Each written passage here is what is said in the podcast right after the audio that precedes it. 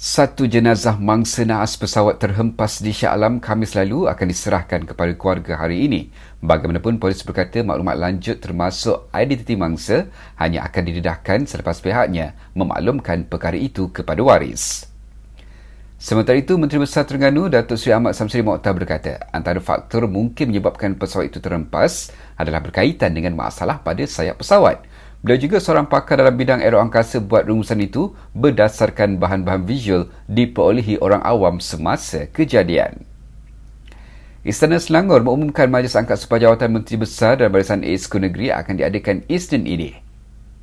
Pakatan Harapan akan umumkan nama-nama calon pilihan raya kecil Parlimen Pulai dan Dun Sipan Jeram Rabu depan.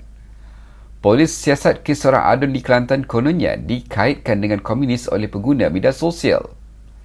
Kementerian Pelancongan Seni dan Budaya sasarkan 3.2 juta ketibaan pelancong Muslim di negara ini sepanjang tahun berbanding 2.1 juta tahun lalu.